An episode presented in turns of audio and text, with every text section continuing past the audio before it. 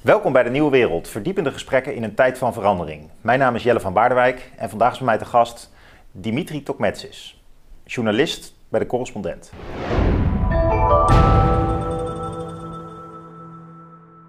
Welkom, leuk dat je er bent. Ja, leuk om hier te zijn. Uh, ja, dat is echt een wonderlijke mediaweek vandaag in Nederland. Mm we begonnen afgelopen zondag met een uitzending van uh, Arjen Lubach over de fabeltjesfuik. Op maandag was er een bekende, het begin van een bekende aanklacht tegen Google als monopolist in Amerika. Mm Opvallend op zich dat het in Amerika gebeurt en niet in Europa. En zo zijn er nog wat dingen gebeurd. Bijvoorbeeld het Twitter-wachtwoord van Trump is gepikt door een, door een Nederlander. Voor de tweede keer. Ja, voor de tweede keer nog wel. En uh, dat waren aanleidingen waarvan ik dacht, nou, toch leuk om jou eens uit te nodigen om door te praten over thema's als uh, surveillance, zoals jij dat zelf noemt, uh, binnen de correspondent, waar je vaak over dat thema schrijft, en nou, technologische innovatie. Ja. En ik hoop ook over een thema als de corona-app nog wat meer van jou te horen, om, ja, om daar gewoon meer over te leren. Mm -hmm. Dus maandag las ik, maandag was het geloof ik meteen al een, een reactie van jou op de Fabeltjesfuik aflevering. Ja. Hoe keek jij naar die, die aflevering waarin Lubach beschrijft dat YouTube eigenlijk de kijker stimuleert om complottheorieën te gaan bekijken? Natuurlijk ervaring die we denk ik wel delen met Arjen Lubach. Mhm. Ehm, hoe, hoe, zie jij dat? Hij, hij is erg kritisch naar, naar YouTube bijvoorbeeld. Ja, terecht lijkt me. Ja, terecht? Ja, zeker wel terecht. Maar om een wat andere reden dan, eh, dan hij daar uh, voorstelt, denk ik. Nee, ja, ik, ik heb het met uh, fascinatie zitten kijken. Al was het maar omdat ik daar mijn eigen onderzoek zo'n beetje van de afgelopen paar jaar in terugzag. Want ik heb zelf heel veel onderzoek gedaan naar die aanbevelingssystemen. En online radicalisering, met name naar, rechts, uh, naar het rechtse spectrum. Daar heb ik veel onderzoek naar gedaan en uh, ook heel veel experimenten naar gedaan. ik ben eigenlijk datajournalist, dus dat betekent dat ik veel met data werk en dat verzamel en analyseer. Ja. En kijk hoe die systemen nou precies werken. Dus ja, het klonk allemaal heel erg bekend wat uh, Lubach daar uh, ja. uh, neerzette. Dus maar Lubach werkt niet met data, die werkt gewoon met een sch schone nou, hoeft het alleen maar, versie en ja. laat vervolgens Ja, dat is totaal geen experiment natuurlijk. Nee. Dat, wat kun je eens toelichten hoe jij dan dat experiment, hoe, want je doet er onderzoek naar over? Ja, ja, het, het, is heel lastig hoor, want uh, zijn, uh, zijn uitgangspunt van Lubach is dus, nou ja, je gaat bijvoorbeeld naar Facebook of je gaat naar YouTube, je gaat daarin kijken. En op een gegeven moment, uh, YouTube en Facebook proberen je op dat platform te houden door uh, aanbevelingen te doen. Van, nou, misschien wil je dit nog zien. In het geval van YouTube, dus je hebt een filmpje gekeken en dan ja. zie je aan de rechterkant zie je allemaal van die filmpjes verschijnen. Misschien wil je dit ook zien. Dat is zeer lucratief voor YouTube, want die ongeveer ruim twee derde van alle filmpjes die worden bekeken, die gaan via zo'n aanbeveling. Dus iemand begint op YouTube, krijgt een aanbeveling en gaat doorklikken. Dus oh. twee derde van alle kijktijd is via zo'n aanbeveling. En een derde is dan maar via de mensen die die filmpjes zelf vullen, via Twitter of via doorverwijzingen ja, van via doorverwijzingen of gewoon mensen die erop komen. Ja. of, uh, nou, het werkt wel dan dus. Of mensen gaan naar de nieuwe wereld kijken of die willen een nieuwe aflevering zien en die gaan kijken. Ja. Dat is die een derde die, die gewoon begint. En daarna begint eigenlijk de echte groei voor YouTube. Dus er is er heel veel aan gelegen om dat goed te laten doen. En om dat goed te laten doen hebben ze een enorme hoeveelheid... Uh, uh, data scientists in, uh, in huis. Er zit een gigantisch complex systeem achter met deep learning, met de AI. Uh, dat gaat heel ver. Het, ja? ja, ze zijn echt een beetje de, de envy van de hele, de hele sector. Kijkt eigenlijk heel jaloers naar YouTube, hoe zij dat doen. Ja, ja. Maar mijn eerste tegenwerping bij zo'n soort analyse is al van... als ik zelf op YouTube rondkijk, dan valt ja. me op dat ik vrij snel doorgelinkt word naar filmpjes waar ik eigenlijk niet heen wil. Ja. Dus hoe, hoe kan dat? Kijk, ik, ja, heb, ook, ik heb ook dat filmpje met Lange Fransen ja. had ik al gezien waarin die Mark Rutte ja. uh, bekritiseert. Natuurlijk, hè, dat mm -hmm. komt daar voorbij en dat ga je dan bekijken. Maar je zult wel zien aan mijn uh, zoekgeschiedenis uh, dat ik niet heel vaak op dat kanaal kom. Maar als je dat één keer doet, dan blijft, blijft het wel moeilijk om er vanaf te blijven. Dus om nou te zeggen, deep learning, het is een heel slim algoritme. Is dat nou zo? Is het nou jouw ervaring dat het echt zo slim is? Nou, wat het doet is, uh, daar, daar, heeft Lubach ook wel gelijk in. Wat het doet is, het probeert jou zo lang mogelijk op dat platform te houden. Um, op YouTube dat, bedoel je? YouTube. Ja, ja. En Facebook ook. Facebook werkt natuurlijk iets anders. Die maken jouw feed. Dus wat jij te zien krijgt in je, in je tijdlijn, dat wordt door een algoritme samengesteld. Mm, mm. Dus anders krijg je veel te veel ja. te zien. Dus die maken daar een soort keuze in. Maar laten we even naar YouTube kijken. Uh, wat, wat, YouTube uh, uh, wil, is jou zo lang mogelijk op dat platform houden. Om inderdaad advertenties te kunnen kopen. Dus hoe, daar verdienen ze hun geld mee. Het gaat om 10 miljard per jaar ongeveer. Dus het gaat echt om een hoop geld. Dat zijn die advertenties die bijna iedereen direct wegklikt. Nou, waar je soms naar moet kijken, van skip ad, weet je Dan moet je maar even vijf seconden wachten en dan klik je snel verder. Ja, uh, ongelooflijk dat er zoveel voor betaald wordt. Maar, ja. ja, nee, ja, video-advertenties zijn duur over het algemeen. En uh, ja, hoe meer ze die kunnen laten zien, hoe meer ze natuurlijk gaan verdienen. Um, tot voor kort was het zo dat YouTube je dan probeerde uh, te leren van wat voor soort content jij leuk vindt. En als jij bijvoorbeeld veel naar hamsterfilmpjes kijkt, en er zijn mensen die naar hamsterfilmpjes kijken, die vinden dat heel leuk, dan denkt YouTube op, oh, die vindt het leuk om naar hamsterfilmpjes te kijken. Dus ja. laat ik hem meer hamsterfilmpjes geven. Uh, en wat dat betreft werkt dat goed voor YouTube. YouTube is toch een soort niche platform. Dus je hm. gaat er naartoe om toch vaak dingen te zien die je op de normale televisie niet ziet. Of op een moment te kijken dat jij wil kijken. Dus als je heel erg gepassioneerd bent over modeltreintjes bijvoorbeeld, of over uh, beatboxen, ik noem maar iets, dan, ja, dan ga je naar YouTube en dan weet YouTube van, nou ja, jij wil verder in deze niche.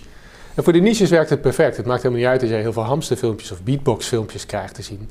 Alleen het wordt problematisch bij politieke content of bij dingen die uh, maatschappelijke content. Dus wat meer nieuwsachtige dingen. Ah. Want dan slaat het algoritme, behandelt dat precies hetzelfde als die hamsterfilmpjes. Dus YouTube denkt van, nou, hij vindt dit blijkbaar leuk. Laat ik hem daar maar meer van geven. En op die manier krijg je steeds meer van dat soort content aangeboden. En uh, ja, bepaalde niche-onderwerpen zul je niet zo snel in de mainstream media vinden. Bijvoorbeeld de aarde is plat. Door waarom zou je filmpjes maken in de mainstream media of überhaupt op YouTube dat de aarde rond is? Ja. Dus het is een soort onderwerpen kom je aanvankelijk tegen die je niet erbuiten hoort. En dan gaan mensen daar toch naar kijken uit nieuwsgierigheid. En vervolgens krijgen ze dit soort onderwerpen. En dat is die, die fabeltjesfuik waar uh, Lubach het over heeft. Ja, ja. Tot zover kan ik helemaal met hem meegaan. Dat klopt, dat effect is er, dat je dat laat zien. Dat je erin ingetrokken wordt, bij wijze van spreken. Alleen wat Lubach doet, is dat hij een enorme stap daarna maakt, dat dat ook tot radicalisering leidt. Ik denk dat dat voor een deel klopt.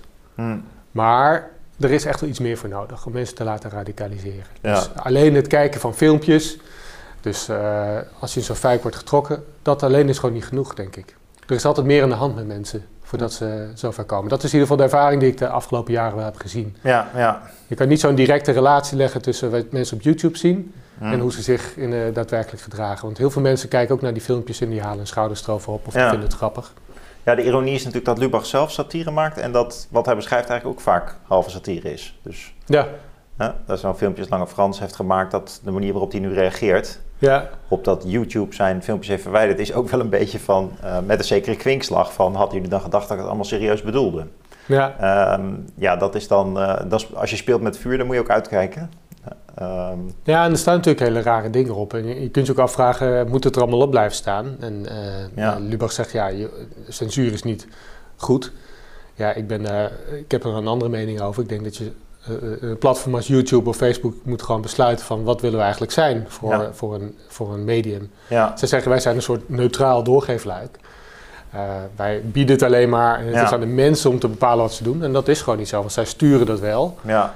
Uh, de vraag is, eigenlijk zijn ze media, zoals ook klassieke media zijn. Ja, dat is dus echt een, ja. Waarom maken ze zelf geen keuze in? Wil je echt alles ja. nou ja, als je, het als je het vergelijkt met de correspondent, dan is het toch wel zo dat YouTube geen journalisten in dienst heeft.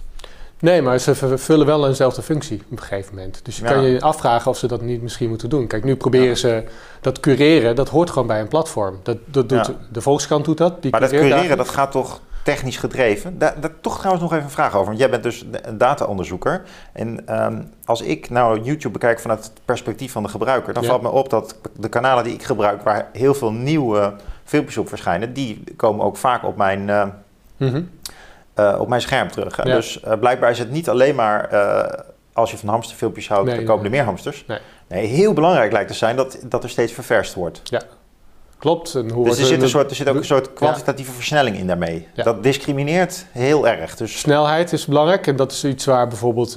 ik heb dan veel onderzoek gedaan naar rechtsradicalisme en hoe die daarmee omgaan. En wat je ziet is, uh, zodra er bijvoorbeeld ergens, uh, een paar jaar geleden had je met name in Duitsland waren er steeds demonstraties tegen buitenlanders en zo. Uh, ook bijvoorbeeld toen in Rostock was het volgens mij, had je rellen. dat, nou, dat liep daar totaal uit de hand in Duitsland. En wat je zag, is met name die rechtsradicale kanalen, die hadden direct een filmpje. Echt, er gebeurde iets, er waren rellen en meteen hadden ze binnen 10 minuten hadden ze daar een filmpje online over staan. En dat klopte van geen kanten. Er werd niet gecheckt, zoals normale media doen. Die hebben iets meer tijd nodig vaak daarvoor. Ja. Maar omdat ze zo snel zijn, wordt dat beloond door YouTube. Omdat mensen daar, die horen dat via Twitter, zijn er op zoek. Die content is beschikbaar. En daardoor worden die kanalen in één keer ja. naar voren gehaald. Terwijl de mainstream kanalen, die komen daar dan op een gegeven moment niet meer tussen, want die zijn te laat. Ja, en die zijn ook op tv gewoon natuurlijk. Nou ja, die dus publiceren vaak ook op YouTube. Het valt... tegenwoordig publiceren ze veel. Ja, dat zeg je, maar het valt me ook op dat heel veel ehm, mensen met het redelijke perspectief YouTube ook nog niet weten te vinden. Hè? Dus, nee, je noemt het even een niche-platform, wat ik al een interessante observatie vind. Want het is natuurlijk iets wat, ik bedoel, mijn oma weet wat YouTube is. Maar tegelijkertijd is het dus. Nee, maar zo bedoel ik niet niche. Uh, niche het is heel groot, het is veel groter dan, uh, dan de, de, de, normale media die wij hier hebben. En zeker voor jongeren. Het is het belangrijkste, een van de belangrijkste platforms voor jongeren. Het is veel groter, dus dat bedoel ik niet met niche, maar met niche bedoel ik de onderwerpen. Je gaat meestal naar YouTube om een bepaald onderwerp ja. te doen. Wat zijn nog meer die, die, die besliscriteria die er eigenlijk die, die content sturen. Dus je hebt de snelheid, dat is dus heel belangrijk. Snelheid is belangrijk. Uh, hoe wordt erop gereageerd? Is er veel discussie bijvoorbeeld onder een bepaald stuk? En dat heb je natuurlijk met oh, emotioneel heftige content. Ja. Uh, bijvoorbeeld rechtsradicale onderwerpen zoals migratie, dat soort dingen. Daar wordt vaak stevig op gereageerd. Dus is er veel interactie. Uh, want dat blijkt ook weer dat mensen dan langer blijven hangen. En ook weer doorklikken bijvoorbeeld in links in de comments. En dus langer op het oh, platform blijven. Dus ja, is, dat het, is het, ligt het aan de gebruiker of heeft YouTube uh, gewoon positieve discriminatie voor filmpjes die heel veel becommentarieerd worden? Is dat meer de reden dat het... Uh... Ja, beide. Ik denk dat het elkaar een beetje versterkt. Dus ja, ja. Uh, ze kijken naar het, hoe mensen zich gedragen. Ik bedoel, ah, iedere keer dat jij op YouTube zit, zit je onder een soort vergrootglas de hele tijd. Ja, maar we weten bijvoorbeeld ook dat, um, dat veel mensen YouTube slordig. Hè? Dus bijvoorbeeld 10 minuten kijken ja. 20 minuutjes kijken. Van hoe, gaat het daar dan, hoe gaat YouTube daarmee om? Wat is... Ja, ik denk dat het allemaal in die modellen wordt meegenomen. Ik bedoel, hmm. uh, zij, zij hebben gewoon een enorm systeem opgetuigd. Er wordt continu wordt dat getest en, en, gekeken van ja, wat als we nou aan dit knopje een beetje draaien, blijven mensen dan langer. Ja, ja. Dus als we bijvoorbeeld de likes in één keer belangrijker gaan vinden, hmm. wat gebeurt er dan met het gedrag? Dus dat wordt de hele tijd getest en bijgesteld. Ja, ja. Dus, ja daar hebben ze hele teams voor. Uh, ja. idem voor Facebook bijvoorbeeld. Die hebben, die hebben hele teams met met uh, psychologen, antropologen, mensen die continu met die data bezig zijn, aan het tweaken zijn. Ja, ja. Dus wat is er voor nodig? Snelheid, liken, interactie, wat zijn dan nog meer factoren? Um, of zijn het toch eigenlijk allemaal meer detaildingen waar op het niveau van... Ja, ik denk dat dat het, eh, wel de belangrijkste dingen zijn. Tweaken. Ik denk dat dat zijn gewoon uitrekenen per kanaal. Um, hoe succesvol zij zijn in het vasthouden van mensen op het platform. Dus als mensen via dit kanaal binnenkomen, hoe lang blijven ze dan? Ja. En dat dat soort dingen worden beloond. Ja, ja. Wat ik ook een interessante observatie vind van jou is dat het lijkt, het is een soort one size fits all toch bij YouTube? Want mm eigenlijk het idee van het stimuleren van het kijken naar hamsterfilmpjes zit ook achter politieke filmpjes. Ja, nou daar zijn ze inmiddels wel van afgestapt, min of meer, een beetje. Ja, dat... Nog niet helemaal. er is nu een richt... Uh, ze hebben natuurlijk Lange Frans nu van, uh, van YouTube gekieperd. En ja. dat hebben ze gedaan, vond ik heel interessant, ook vanuit, geredeneerd vanuit de ethiek, de beleids- en de bedrijfsethiek hebben ze dat op een interessante manier gedaan, namelijk...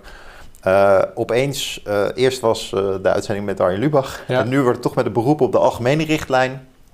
Dat zeg maar te veel nepnieuws en te veel provocaties en aanzetten tot, nou ja, tot verruwing of zelfs geweld, dat dat eigenlijk niet moet kunnen. Mm -hmm. Dus op, met een beroep op die richtlijn is nu Lange Frans straf gehaald. Dat, dat klopt natuurlijk niet, want zonder die uitzending van Arjen Lubach was hij er nooit afgekiept. Dus ja, daar, daar raak je het belangrijkste punt volgens mij. De willekeur van het gebruik van dat is het, mo het moderatiecode. Ja, het moderatiebeleid van Facebook en YouTube en ik denk wel meer uh, sociale media. Ze hebben een moderatiebeleid, echt heel uitgebreid vaak, met grote, dikke, dikke... Wat bedoel je met modereren? Modereren is dus al die, uh, het beslissen wat er op het platform mag en wat niet. Dus kinderporno mag er bijvoorbeeld niet op, dat is duidelijk. Ja. Daar is geen discussie over. Uh, uh, auteursrechtelijk uh, beschermd werk, mag er niet op. Maar op een gegeven moment is het een hele categorie met twijfelgevallen. Dus hate speech, racisme, aanzetten tot haat, allemaal van dat soort dingen. Die, die mogen ook allemaal officieel niet hoor trouwens. Dus, maar... Officieel niet, maar in de praktijk, daar hebben ze hele boeken voor en uh, hele gidsen. En ze hebben, ik bedoel, YouTube heeft, ik denk, 10.000 mensen die gewoon de hele dag filmpjes zitten te kijken en besluiten of iets wel of niet erop mag. Facebook in Dito, die hebben 20.000 mensen. Ja, ja. Ja, maar wederom... gesubcontract. Ja. Alleen, ze hebben het beleid, maar het praktische beleid, dus hoe het daadwerkelijk eraan toe gaat, dat hebben ze eigenlijk niet. Ja, ja. Het belangrijkste punt in het praktische beleid, dat is mijn observatie hoor, is toch maatschappelijke druk uiteindelijk. Net als QAnon. er is continu discussie over de complottheorie, dat we allemaal satanische elite van pedofielen en zo, dat we daardoor geleid zouden worden. Die complottheorie is al vier jaar oud. En vier jaar geleden werd er al voor gewaarschuwd van jongens, dit, dit gaat niet goed, daar moet je wat aan doen. Pas nu alle gewone media erover erop zijn gedoken, nu kan het in één keer worden verwijderd. Ja, ja. Maar het is veel te laat. Daarmee is de geest te lang uit de fles. Ja. Dus ze, ze, maken, ze stellen die keuze zo lang mogelijk uit, tot het echt niet anders kan. Ja. En, ik vind het ethisch gezien ook eh, eh, problematisch hoor, hoe YouTube deze beslissing heeft genomen. Want als je dus altijd al een ethische code hebt, maar je past hem eigenlijk niet goed toe, terwijl je toch bekend staat als een organisatie met veel personeel, met, waar eigenlijk andere organisaties jaloers om zijn. Zogenaamd eigenlijk uh, op de troepen vooruitlopen. Ja. En dan ondertussen uh, dat met willekeur toepassen, omdat, uh, omdat de jongens uit dat team uh, Lubach hebben zitten kijken. Dat is toch eigenlijk. ja, dat is willekeur. verbazingwekkend. Maar ze hebben ook niet veel personeel. Door kijk naar Facebook, die heeft 2,7 miljard gebruikers. En ze hebben 20.000 moderatoren.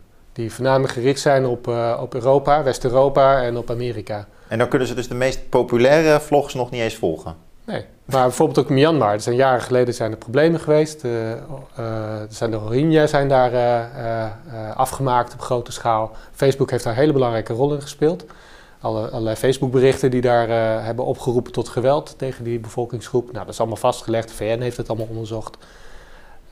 een van de problemen was dat enorme bedrijf Facebook, hè, dat volgens mij 600 miljard waard is op de beurs op dit moment, had niemand die Myanmar in de gaten hield in die tijd. Ze konden niemand vinden die dat kon modereren. Ja, of ze hebben het gewoon überhaupt niet in, in hun doelstellingen staan dat alle gebieden in de wereld gecoverd moeten zijn door nou moderatoren. Nee, dat denk ik niet, nee. Dus, Want het kost ook geld om dat te doen. Dus ja, dan moet je weer mensen voor gaan inhuren. Terwijl het natuurlijk enorme megabedrijven zijn. Het zijn, het zijn de grootste bedrijven ter wereld. Hè? YouTube of uh, Google, of uh, Alphabet moet ik eigenlijk zeggen, het moederbedrijf. Uh, dat is bijna twee, ruim duizend miljard waard inmiddels op de beurs. Ja. ja, daar schrik je van. Want dat betekent dus dat eigenlijk die grote technologiebedrijven, dus Facebook, Amazon, Netflix ook eigenlijk al wel inmiddels. Ja. Maar goed, dat is niet echt een interactief bedrijf. Nou ja, ze, ze hebben het altijd over de Google. vijf. Ja, dus, uh, ja, de Fangs, hè? Ja, de, de Apple, die is de grootste. Dan komt Amazon, Microsoft, uh, Alphabet, dus Google is dat, en uh, Facebook. Ja. Het zijn samen 7 triljoen dollar waard. Ja. Uh, dat is meer dan uh, het Verenigd Koninkrijk, Frankrijk en Italië in een jaar verdienen. Ja. Ja, tegelijkertijd, we hebben altijd al hele grote bedrijven gehad. Nee, nee, dit is echt van een andere, andere, ja. andere orde. Ah, de hele oliesector, de hele oliesector mm past, denk een stuk of meer dan tien keer in wat die vijf bedrijven op dit moment waard zijn. Ja, ja. een hele andere orde van grootte waar we over. We eh, maar is dat ook relatief gezien? Dat in de jaren negentig waren ja. ook veel grote bedrijven? Nee, we waren niet zo groot als, als Big Tech nu is. Nou, het interessante is dat we dus... Uh, we hebben maandag die aanklacht gehad tegen Google vanwege monopolievorming. En dat staat wel symbool wellicht voor dat die mhm. grotere eh, platformbedrijven nu kritiek krijgen. Ja. Ook Apple zal dat wel uh, eng vinden. Dat is nu het grootste bedrijf van de wereld. Ja. En we hebben dat eerder meegemaakt in de geschiedenis. Mhm. Dat is interessant. Dus eh, rond 1900, maar eigenlijk ook nog tot diep in de 20e eeuw bijvoorbeeld, zijn mhm. bedrijven als AT&T ontvlecht. Ja. En daar, dat hangt toch ook Google boven het hoofd. Namelijk splits naar die bedrijven is en uh, maakt dit bedrijf wat minder machtig. Mhm. Zowel uh, met wat ze politiek voor gewicht in de schaal leggen, als dat ze die markten weer openmaken. Bijvoorbeeld tussen reclame ja. en, en informatieverstrekking. Maar misschien ook gewoon zo simpel als tussen Google Search en Google Mail. Mhm. Twee enorm veel gebruikte uh, services. Ja, hoe kijk jij daar tegen dat dat nu begonnen is? is kun, kunnen we ja, het zat wel een tijdje aan te komen natuurlijk. Ja. Uh, je ziet eigenlijk zo sinds de verkiezing van uh, Donald Trump 2016, de Brexit, het Cambridge Analytica-schandaal hebben we gehad. Ja. Waarbij dus allemaal Facebook-data werd misbruikt door een bedrijf. Voor politieke microtargeting. Ja dat mensen, dat de, de sfeer rond Big Tech echt wel is omgeslagen. Ja. Vroeger was, werd is altijd gezien als de disruptors, als iets goeds. En de, de, revolution will be tweeted, dat soort ideeën. Dus uh, ja. uh, het idee dat die Arabische lente alleen maar kon ja. gebeuren. Nou ja, de laatste jaren zien we ook de, de nare kanten van, van al die technologie, namelijk maatschappelijke ontwrichting. zoals de Europese eurocommissaris Thierry Breton dat noemde, they are too big to care. In plaats van too big to fail, ja. je natuurlijk uh, rond 2008 had. De too big to care, het kan ze niet zoveel meer schelen. Ze mm. zijn zo groot, ze hoeven zich nergens meer aan te houden.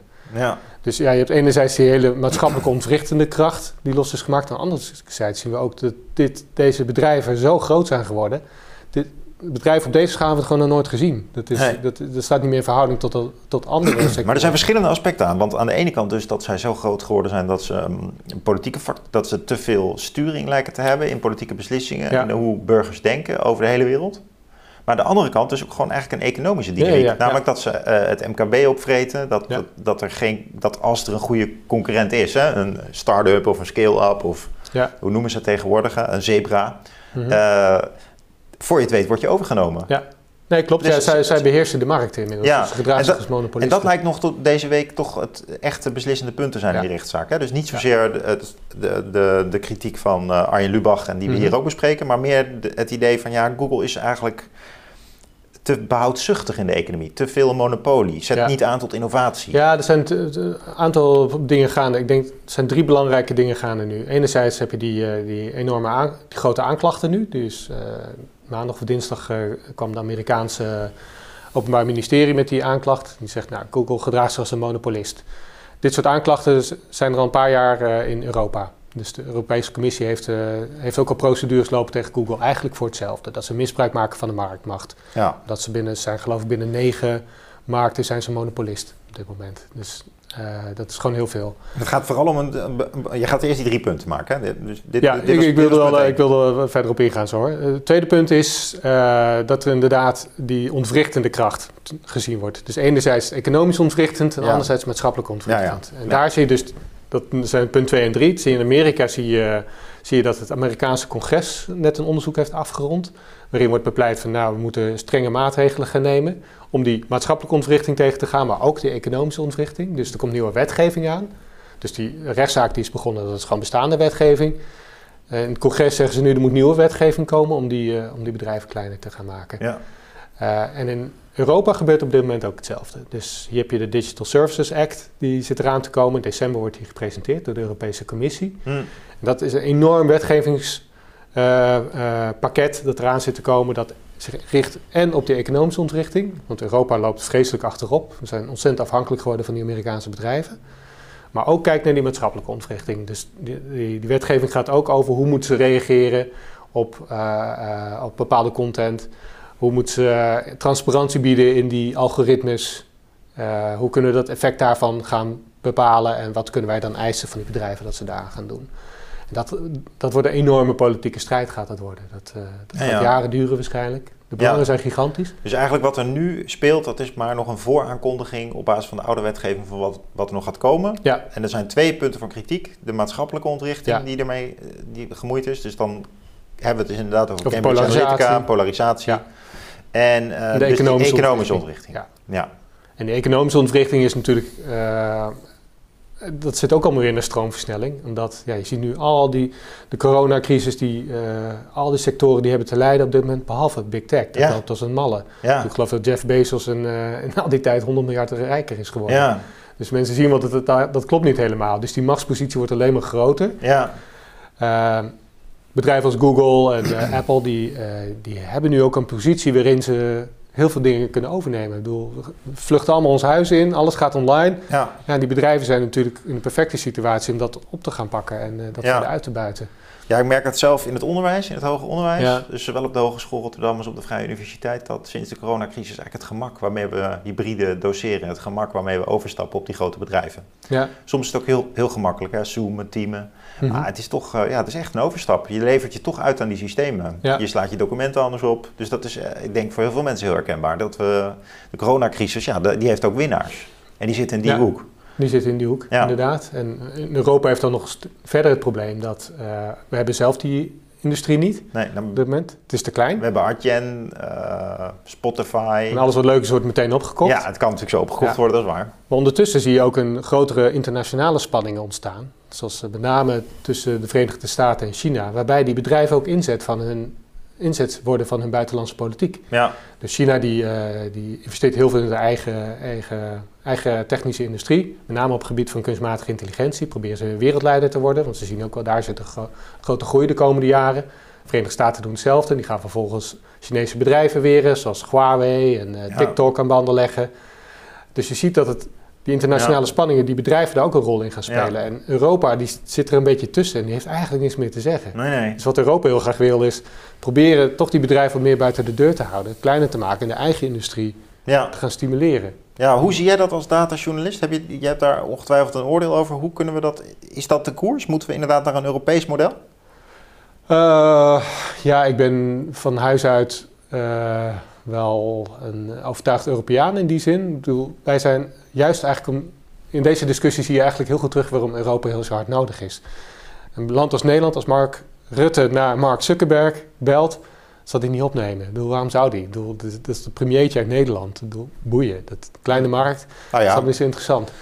Het zou, niet, het zou niet het eerste land zijn dat Facebook gewoon stilzet, toch? Is dat niet ook gebeurd in Turkije tijdens verkiezingen bijvoorbeeld? Dat kan toch? Maar dan zou ja, Mark maar denken... ligt er niet wakker van. Nee, nee. Laatst is er ook een uh, grote uh, advertentieboycott geweest, wat natuurlijk uh, Facebook echt in de, in de echt raakt. Ja. Daar ligt ze ook niet wakker van. Facebook weet ook niet meer, die, ze komen wel weer terug. Ja, ja. Maar als de Europese Unie belt, als de Europese Commissie belt, dan luisteren ze wel. Ja, ja. Dan kunnen ze echt wel of wetgeving tegemoet zien, of ze kunnen echt hele hoge boetes krijgen. Ja, Margarethe Verstagen is daar de grote... Ja, was, ja. ja, ja. Was ja? Zij zit niet meer op de portefeuille? Nou, ze, ja, ze zit er nog half, half op, mm geloof ik. Ja. Wat zou Europa dan kunnen doen? Wat, wat, wat, hoe zie jij dat? Ik bedoel, aan de ene kant is het dus meer... We, kunnen, we lopen achterop op de wetgeving, dus je kunt moeilijk zeggen van we moeten voorloper worden. We moeten eerst maar eens een inhaalslag maken.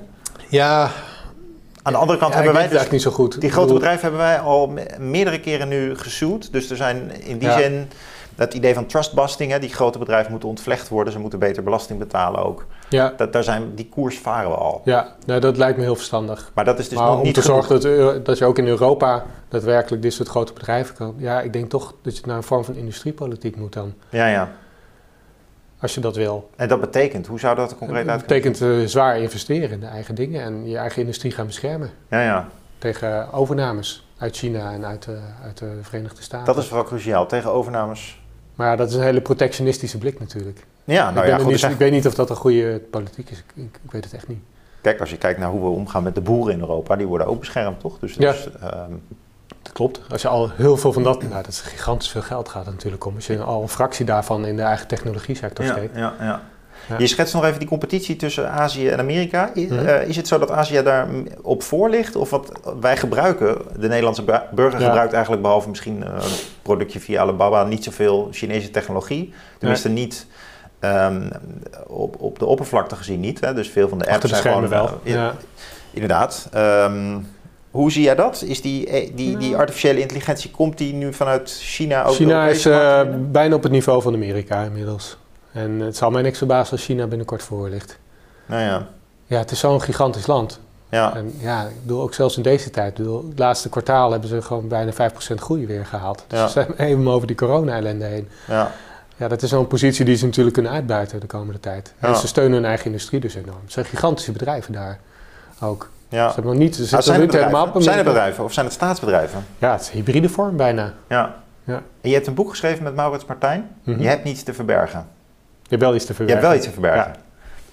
Precies andersom. De Nederlander die is dus, nou, dat is een mooie verspreking. Um, uh, je hebt wel iets te verbergen is dus iets wat een Nederlander nog moet accepteren.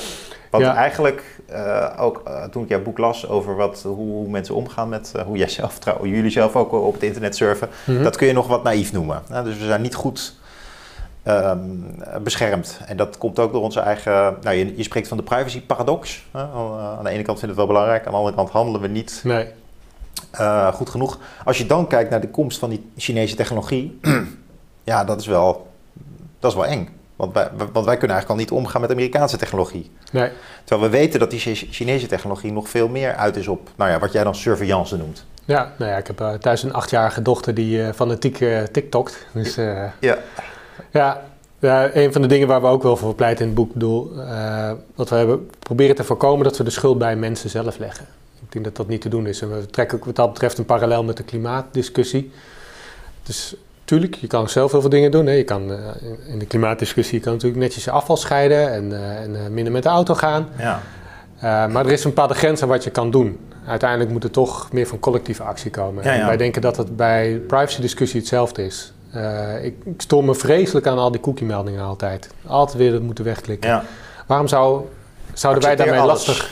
ja, maar waarom zouden wij daar lastig gevallen mee moeten worden? Ja. Dat kun je gewoon beter reguleren. Ja. Dat dat niet meer nodig is, zo'n waarschuwing. Want je hebt toch feitelijk niet echt een keus in dingen. En uh, al die grote... Het is heel makkelijk om te klagen over big tech. En dat doe ik ook vaak. Maar ze maken ook hele mooie dingen. Ja. Uh, ik gebruik ook Google Maps en uh, dat soort dingen. En dat wil ik ook graag blijven doen. Ik wil er best voor betalen. Dat gaat me niet om. Um, en dat zou je ook gewoon moeten kunnen doen. Dus ik denk uiteindelijk dat je meer uh, collectieve actie daarvoor moet hebben. Dus dat je gewoon een goede toezichthouder hebt. Niet ervoor zorgt dat die partij zich netjes gedraagt. Want ik kan dat nooit afdwingen als, uh, als individu. Maar ook, ik hoor dan eigenlijk twee dingen nu. De overheid zou daar meer op moeten ingrijpen. De Europese overheid via wet, wetgeving. Doen ze al, ja, natuurlijk. Ja. Maar dat moet dus versterkt worden. Ja. Um, en uh, het model van gratis services zou misschien ook moeten, toch moeten transformeren naar een betaalde service. Misschien, ja. Ja, gaat, kijk, ik denk dat het goed is om te beseffen dat gratis, gratis niet bestaat. Dus, uh, nee, want je betaalt altijd met je privacygegevens. Dus. Nou ja, of met je data. Ja, ja met je data. Ja. En uh, privacy gaat dan, bij heel veel mensen zit nog steeds in het hoofd van privacy gaat dan over uh, dingen te verbergen hebben. Ik denk dat dat niet eens de belangrijkste kenmerk van privacy is. wat belangrijk is om te beseffen dat al die data die je weggeeft ook wordt gebruikt om besluiten te nemen over jou uiteindelijk. Al dan niet geautomatiseerd met allemaal algoritmen. Ja. Dus als ik allemaal data aan Google geef, bijvoorbeeld, en Google besluit op een goede dag, wat me niet eens zou verbazen om bijvoorbeeld de verzekeringsmarkt op te gaan. Uh, omdat ze al die data hebben, dan kunnen ze die data gebruiken om risico's in te schatten over hoe lang ik te leven heb. Of uh, wat de kans is dat ik een gevaarlijke hobby heb en dan mijn premie bijvoorbeeld verhogen ja. daarvoor. Of misschien te weigeren als klant. Ja. Dus je, data, je eigen data die je weggeeft, kan op een gegeven moment op een bepaalde manier tot jij terugkomen in de vorm van een besluit waar jij niet weet hoe dat is genomen. Nou hebben we gelukkig wel verzekeringswetgeving die voorkomt dat dit kan gebeuren. Dus, uh, maar je weet natuurlijk nooit hoe Google de markt ingaat. Nee.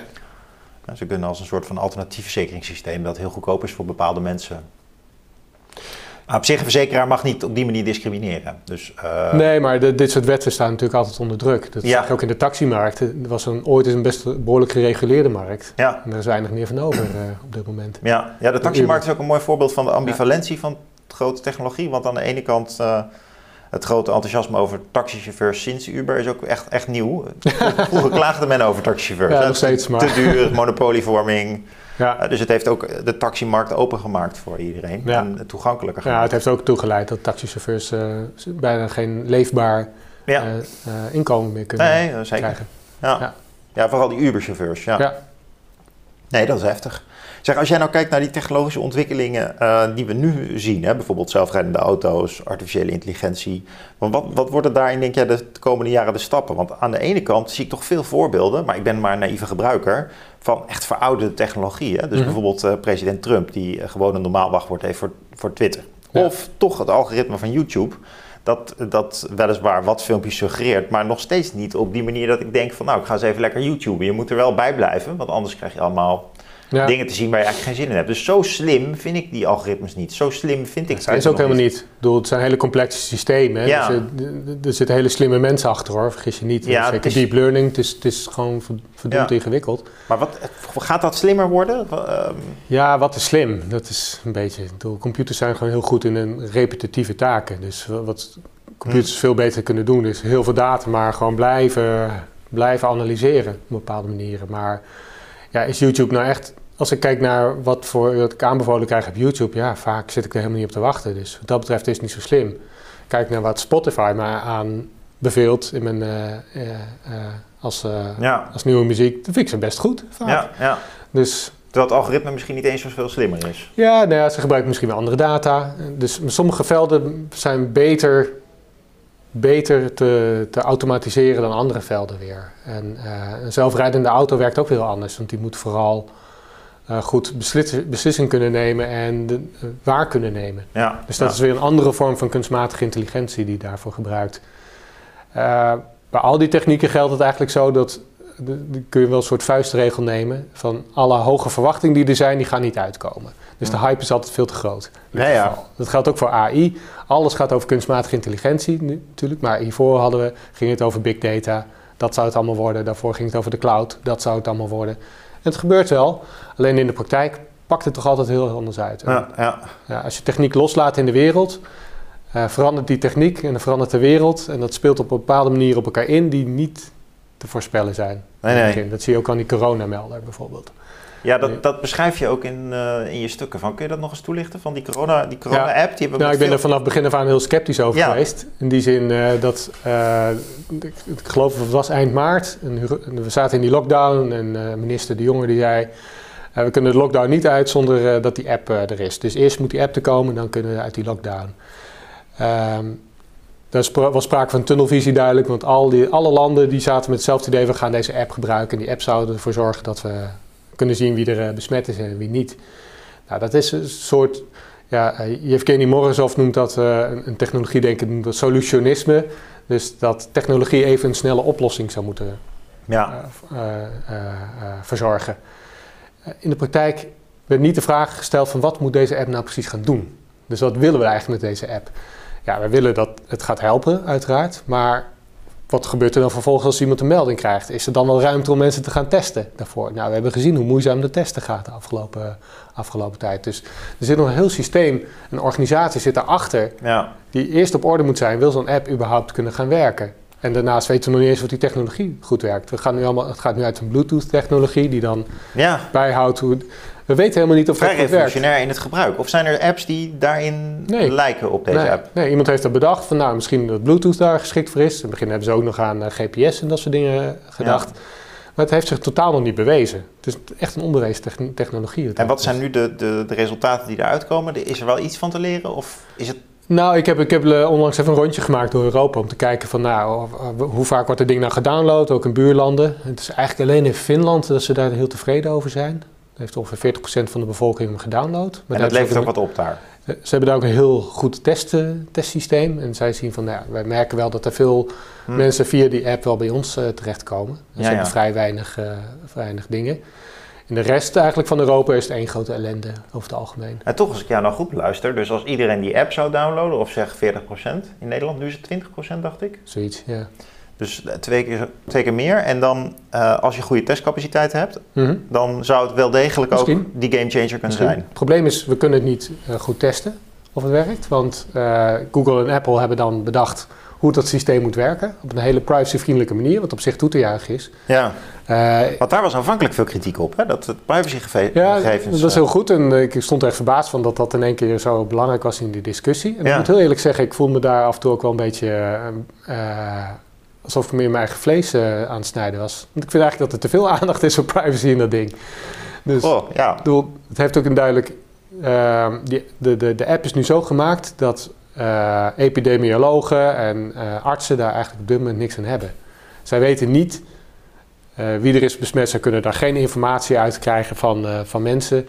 Je, je, zou ook bijvoorbeeld een hele ander soort app kunnen maken, waarbij je dus mensen vraagt naar uh, symptomen en dat je, dat je voorlichting kan geven en misschien een ander soort informatie terugkrijgt die ook weer gebruikt kan worden voor het modelleren van de verspreiding van zo'n ziekte bijvoorbeeld. Ja, ja, of dat je ook kan kijken hoe zo'n app nou daadwerkelijk werkt, want niemand weet hoeveel meldingen er precies zijn. Of uh, wat mensen doen met die, met de, met, met de, als ze een melding krijgen dat ze in contact zijn geweest. Dat is gewoon niet na te gaan. Die app is toch gewoon niet intelligent genoeg eigenlijk? Nee, het is te veel dicht, dichtgetimmerd uiteindelijk. Door het heel weinig informatie oplevert. En dus eigenlijk niet te testen is of het nou goed werkt. Misschien werkt het goed hoor. Je kan ook argumenteren van nou, iedere, iedere, iedere melding die, of ieder geval dat voorkomen is via zo'n app is mooi meegenomen. Ja. Maar de verwachtingen waren te hoog dan? De verwachtingen waren gigantisch. Ja. Dimitri, tot slot. Ehm, er komen verkiezingen aan. Jij mhm. hebt ook, ik meen in jouw stukken wel te, uh, te bespeuren dat jij ook naar de politieke en de sociale kant van uh, technologie kijkt en hoe dat op elkaar inspeelt. Mhm. Soms wat meer dan anders. Uh, maar kunnen we bij de verkiezingen in de VS en de verkiezingen in Nederland volgend jaar ook verwachten dat die, de, de, de fuik van het internet, de algoritmes, een, een erg grote invloed zullen hebben op hoe mensen zullen kiezen? Is dat want we weten van vorige verkiezingen dat dat toen eh, vanaf Obama eigenlijk van ja, hij heeft sociale media gebruikt. Dat was een president die Facebook inzette. En dat was medische succes. Maar inmiddels, hè, uh, nou we zijn eh, twaalf jaar verder, dus uh, vanaf het begin van Obama geredeneerd dan. Daarvoor waren sociale media nog niet zo invloedrijk in verkiezingen. Nou, in mhm. Nederland zal het ook toch wel zijn ingedaald bij mensen van ja, die filmpjes op Facebook die doen wat met je enzovoort. Dus zijn we niet misschien ook, hebben we niet veel meer een soort psychologische hygiëne voor dat soort reclames, voor dat soort mechanismes? hoe zie jij dat? Wordt dat nog een grote invloed? Ja, ik denk als kanaal zijn sociale media natuurlijk ongelooflijk belangrijk nog steeds. Om de toon te zetten of mensen, mensen te bereiken die je gewoon niet meer nu niet meer via de, het NOS-journaal en dergelijke bereikt. En het is een veel directere manier om, om mensen te bereiken. Een aantal politieke partijen gaat er heel handig mee om, zoals Forum voor Democratie bijvoorbeeld. Die, uh, die zijn echt wel goed bezig op uh, Instagram en Facebook, dat soort dingen. Daar weten ze wel echt wel gebruik van te maken. Maar wat bedoel je met goed bezig? Nou, handig. Ja, ja. Handig. Ze, ze kunnen, maar bij de PvdA hebben ze toch ook gewoon Instagram? Ja, maar ze gebruiken dat denk ik een beetje te oudbollig. En wat bedoel je daarmee? Nou, ik denk wat, wat goed werkt bij sociale media is dat je gewoon onbeschaamd bent. En heel erg op die emotie gaat zitten. Ja, ja. Ik denk dat uh, bijvoorbeeld Forum voor Democratie daar heel goed in is. Dus je moet snel zijn, je moet uit zijn op die likes, interactie. Onbeschaamd. Maar onbeschaamd is ook heel belangrijk. Volgens mij is onbeschaamdheid uh, het beste. ja, dat is toch... Als je een soort emotie moet plakken in deze tijd, is het gaat gewoon over onbeschaamdheid. Ja, ja. Maar het is wel onbeschaamd. Ja, ja vind je? Ja, zeker gezien wel. Ik bedoel, als je kijkt naar, de naar Trump, naar uh, de rechts, uh, rechtsradicale groepen, naar ja. Degenen die het goed doen, dat zijn de mensen die geen schaamte meer voelen. Dus we gaan rond die verkiezingen ook schaamteloze. Uh, Misschien, maar mensen zijn het ook zat. Dus ja, dat was ook mijn gevoel. er wel doorheen. Dat vooral. Ze zijn niet zat, ze vinden het leuk, maar ze zien het misschien meer als satire. Ja, ja, ik denk het wel. Zelfs vermaak. En we zien nu al een beetje dat het, dat het eigenlijk helemaal niet zo vermakelijk is. Dus dat het eigenlijk best wel hele vervelende consequenties kan hebben. En daarom zie je misschien ook mensen wat meer richting het midden ja. teruggaan. Maar nou, de grote partijen nu, uh, eh, VVD en uh, eh, PVV, op dit moment dan, ja. uh, die doen eigenlijk heel weinig aan sociale media. Ja, ja dus het kan nog steeds. Dus, ja. ja. ja. Maar misschien om terug te gaan naar, naar, naar, naar Lubach over die beïnvloeding dan. Ja, er is ook met Cambridge Analytica werd dan gezegd van ja, het is helemaal, die verkiezingen zijn helemaal gemanipuleerd en uh, mensen, Trump heeft gewonnen door Cambridge Analytica omdat ze zo goed wisten te microtargeten. Maar ook via Nadato is daar eigenlijk nooit echt sterk bewijs voor geweest. Ja, want het microtargeten, je zei het al eerder, wat is dat nu precies? Nou, het idee dat je, uh, dat is eigenlijk het businessmodel van Facebook. Facebook zegt, wij hebben zoveel data over mensen, wij kennen onze gebruikers zo ongelooflijk goed. Ze weten wat ze leuk vinden, maar ook psychologisch kennen wij ze zo goed dat jouw advertenties beter, dat wij heel goed kunnen adverteren op die mensen. Dat wij precies weten hoe je die mensen moet bereiken. Ja, ja. En dat werkt dan voor Tampesta bij wijze van spreken, als je dat aan de man wil brengen, maar dat werkt ook voor politieke boodschappen. Dat is hun belofte die ze doen. En dat is ook de belofte die Cambridge Analytica heeft gedaan. Die kunnen zeggen, nou wij kunnen gewoon groepjes van 100 mensen of zo vinden. En die kunnen precies de juiste politieke boodschap geven dat je ze kan overtuigen. Dat dus als, dus als bijvoorbeeld als Jesse Klaver meer stemmers wil, dan voert hij in op het Facebook-algoritme van ik zoek vrouwen die een abonnement hebben op de Groene Amsterdammer, 21 zijn en wel eens We het woord Merkel, uh, Merkel, gebruiken met een smiley. Zoiets. En dan komen er 25 uit en die krijgen dan een filmpje met Jesse Klaver te zien. Bijvoorbeeld. En dat is micro-targeting. Ja. Ja, en dan kan je dus uh, hoe andere groepen kun je hele andere... Ja, en hoe ver is dit doorgevoerd in, in, in de wereld van Facebook? Nou, dat gaat best ver. Er zijn onderzoeken gedaan uh, door ProPublica. Dat is een goed Amerikaans onderzoekscollectief. En die hebben, die hebben ook al mensen kunnen targeten op het feit dat ze joden haten bijvoorbeeld. Jodenhaters kunnen vinden. Ja, ja. En dat is geen... Dat is geen categorie die Facebook gebruikt, maar door, dat, door de kunstmatige intelligentie binnen Facebook is dat een soort automatische soort categorie geworden. Ja, ja, dus, dus Facebook dus, wist dat ook niet. Dus, zo werken die systemen. Ja, ja, ja. ja. Dus, dus, dus, dus die market-targeting systemen die gebruiken criteria die Facebook zelf ook niet meer helemaal doorziet. Nee. Facebook wist niet dat het criterium, het advertentiecriterium jodenhaters bestond. Ja, dat heeft het algoritme zelf verzonnen. Dus daar zijn ze natuurlijk ook rot, van rot geschrokken. Maar, uh, ja, ja, ja. En dan heb je dus eigenlijk meer modera moderatoren nodig om dat te regelen. Ja, je kan het niet allemaal aan machines overlaten, uiteindelijk. Maar tegelijkertijd is het dus eigenlijk ook wel een appel aan de politiek. deze beweeg, deze ontwikkeling, als ik dat zo interpreteer vanuit wat jij nu vertelt, om dit ook vanuit de overheid veel beter te gaan modereren. Ja, ja. Nou ja, om in ieder geval die transparantie daarover af te dingen. Dus een van de dingen die in Europa nu ja. op, op tafel liggen, is dat bedrijven verplicht zijn om uh, hun algoritmes te testen. En te kijken wat voor maatschappelijke uitkomsten, een soort impact assessment eigenlijk te maken. Dat heb je nu ook over privacy. Hè. Als je een bepaald systeem bouwt, dat is privacy impact assessment. Dus wat doet het met onze privacy? Maar je kan ook een soort maatschappelijke impact assessment maken. ja, ja. Van, je, van je algoritme. Maar hoe, en dat, dat is juridisch of hoe werkt dat dan? Zo ja, het is eigenlijk een soort juridisch. Dus voordat je bijvoorbeeld een nieuw aanbevelingssysteem mag loslaten op de wereld, moet jij maar aantonen aan de toezichthouder wat de mogelijke effecten zouden kunnen zijn. Dat je dat onderzoekt. Ja. En dat je op een gegeven moment ook evalueert. Van nou oké, we, hebben, we gaan bijvoorbeeld het al, uh, aanbevelingsalgoritme van uh, YouTube veranderen. Wat doet het nou met de gebruikers?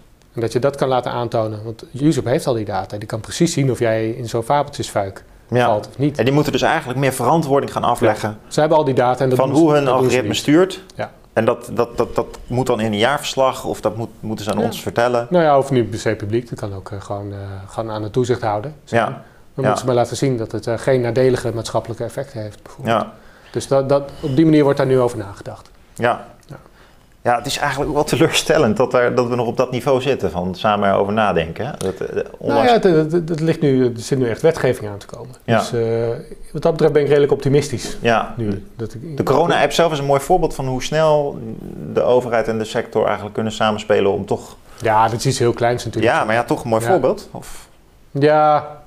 Facebook is een te groot conglomeraat om te verwachten dat ze in enkele jaren nou ja, ze, ze, doen het alleen maar als ze heel hard gedwongen worden. Bedoel, ze hebben kans op kans op kans gehad. Ja. Facebook, YouTube en dat soort dingen. Eh, meestal ontkennen ze gewoon heel lang dat er een probleem is. Dat hebben ze eigenlijk tot, tot nog steeds. Houden ze dat wel vol. Dat ze problematisch eh, zijn. Ja. Dus op een gegeven moment moet je ze gewoon gaan dwingen. Jij, jij, jij noemde dat even too big to care. Too big to care, ja. ja. Maar, maar zo iemand als uh, Mark Zuckerberg, die leest toch ook dit soort uh, journalistiek, dit soort analyses? Die, ja, maar mensen denken dat... Uh, die, die, die, die wordt toch wel inmiddels wel een beetje wakker daarop? Dan? Ja, mensen, wat voor positie dan ook, die staan niet ochtends op met het idee, ik ben een schurk. Ik, nee. Ze proberen allemaal het goede te doen. En dan geloof ik ook wel dat er uh, oprecht ethisch prima mensen bij dat soort bedrijven werken, die het goede willen doen. Uh, maar hij zit nu eenmaal met dat enorme bedrijf, met die enorme hoeveelheid macht, moet daar ook met aandeelhouders rekening houden. Ja. Uh, dus ik begrijp ook wel, zijn positie is lastig. En wat in Amerika mag, uh, Amerika heeft een hele andere cultuur qua wat mag dan in Europa. En hoe word jij als journalist ontvangen bij dat soort bedrijven? Niet. Dus, maar als jij belt met LinkedIn... Je kan niet bellen met die bedrijven. Of een e-mail stuurt naar Google... Nou, met een beetje geluk hoor je wat. Ik heb, uh, dus jij, ik heb een groot verhaal over YouTube gemaakt en ik, uh, uh, dat was één grote deceptie om met die mensen te spreken. Ja? Het is wel gelukt hoor uiteindelijk. Dus, maar met heel veel moeite konden dan uiteindelijk mensen in, in het hoofdkantoor te spreken krijgen. Van Nederland? Nee, van, van van Amerika. Ja. Dus in, in, uh, Naar aanleiding van een kritisch stuk van jou kwam je dus in dat hoofdkantoor van... Nee, gewoon bellen was dat. Ja. We waren bezig met de Volkskrant, hebben een grote productie gemaakt over de radicalisering op YouTube. En hoe dat algoritme daar ook aan bijdraagt. En toen? Uh, nou, eerst wilden ze weten hoe wij dat precies hadden onderzocht. Want er waren wel meer van dat soort onderzoeken geweest en die waren methodologisch niet zo goed. Dus ik had het idee dat zij gewoon snel willen, uh, willen laten zien van nee, jullie hebben je werk niet goed gedaan. Maar we hadden ons werk wel goed gedaan. En de, vervolgens zouden ze ons terugbellen nog, zodat wij hen vragen konden stellen. Maar dat is gewoon nooit meer gebeurd. Die, uh, dat is gewoon af, uh, Dat is gewoon nalatigheid. Ja, maar zo gaat het altijd. Je krijgt ze heel moeilijk te pakken. En als je het te pakken krijgt, krijg je een paar standaard uh, ja. PR-praatjes. Ja, dus, het is toch een blackbox, die grote... Het is vreselijk, ja, het is echt vreselijk. Ja. ja. Dimitri, ik wil je danken voor je komst om met ons te praten over data en surveillance. Hm, graag gedaan. Leuk.